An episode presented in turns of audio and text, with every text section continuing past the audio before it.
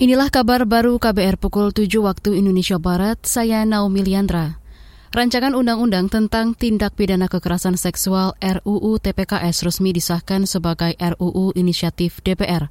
Pengesahan dilakukan dalam rapat paripurna ke-13 masa sidang 2021-2022 malam tadi 18 Januari. Fraksi PDIP di DPR menilai keberadaan undang-undang mengenai kekerasan seksual sangat penting dalam menuntaskan segala persoalan hukum terkait tindak pidana kekerasan seksual. Juru bicara fraksi PDIP di DPR, Rizky Aprilia berpandangan, selama ini regulasi tentang kekerasan seksual masih belum optimal mencegah dan melindungi korban kekerasan seksual. Fraksi PDI Perjuangan menolak dengan tegas segala bentuk tindakan kekerasan seksual maupun penyimpangan seksual. Maka daripada itu, melalui rancangan undang-undang ini diharapkan menjadi payung hukum yang akan memberikan pelindungan dan pemulihan korban serta kepastian hukum dalam pencegahan dan penanganan, yang pada akhirnya akan menjadi undang-undang yang bersifat khusus terhadap berbagai peraturan perundang-undangan yang selama ini sudah berlaku. Itu tadi juri bicara fraksi PDIP di DPR, Rizky Aprilia.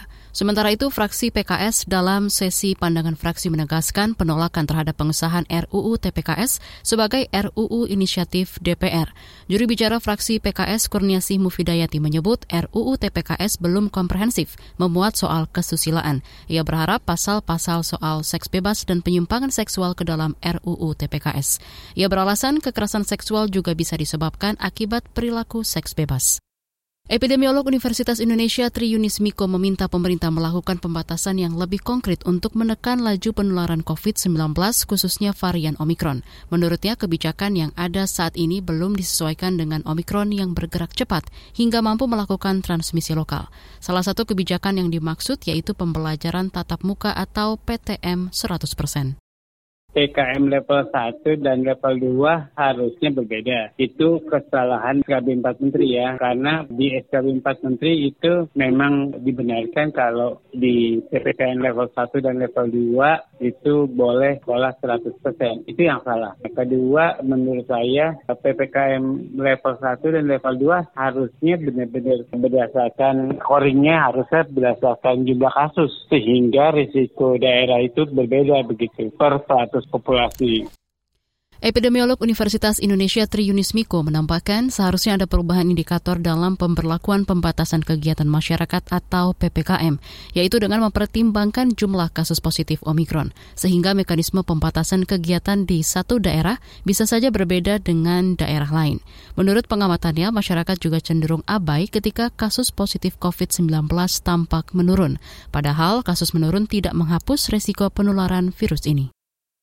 Duta Besar RI untuk Selandia Baru mencakup Kerajaan Tonga, Samoa, Kepulauan Cook dan New Vinceswebe melaporkan ada tiga korban yang meninggal usai tsunami menghantam Tonga. Hal ini merujuk pada informasi dari Kementerian Luar Negeri Selandia Baru.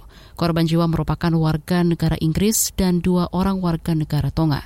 Namun hingga saat ini belum ada informasi resmi jumlah orang yang dikabarkan hilang.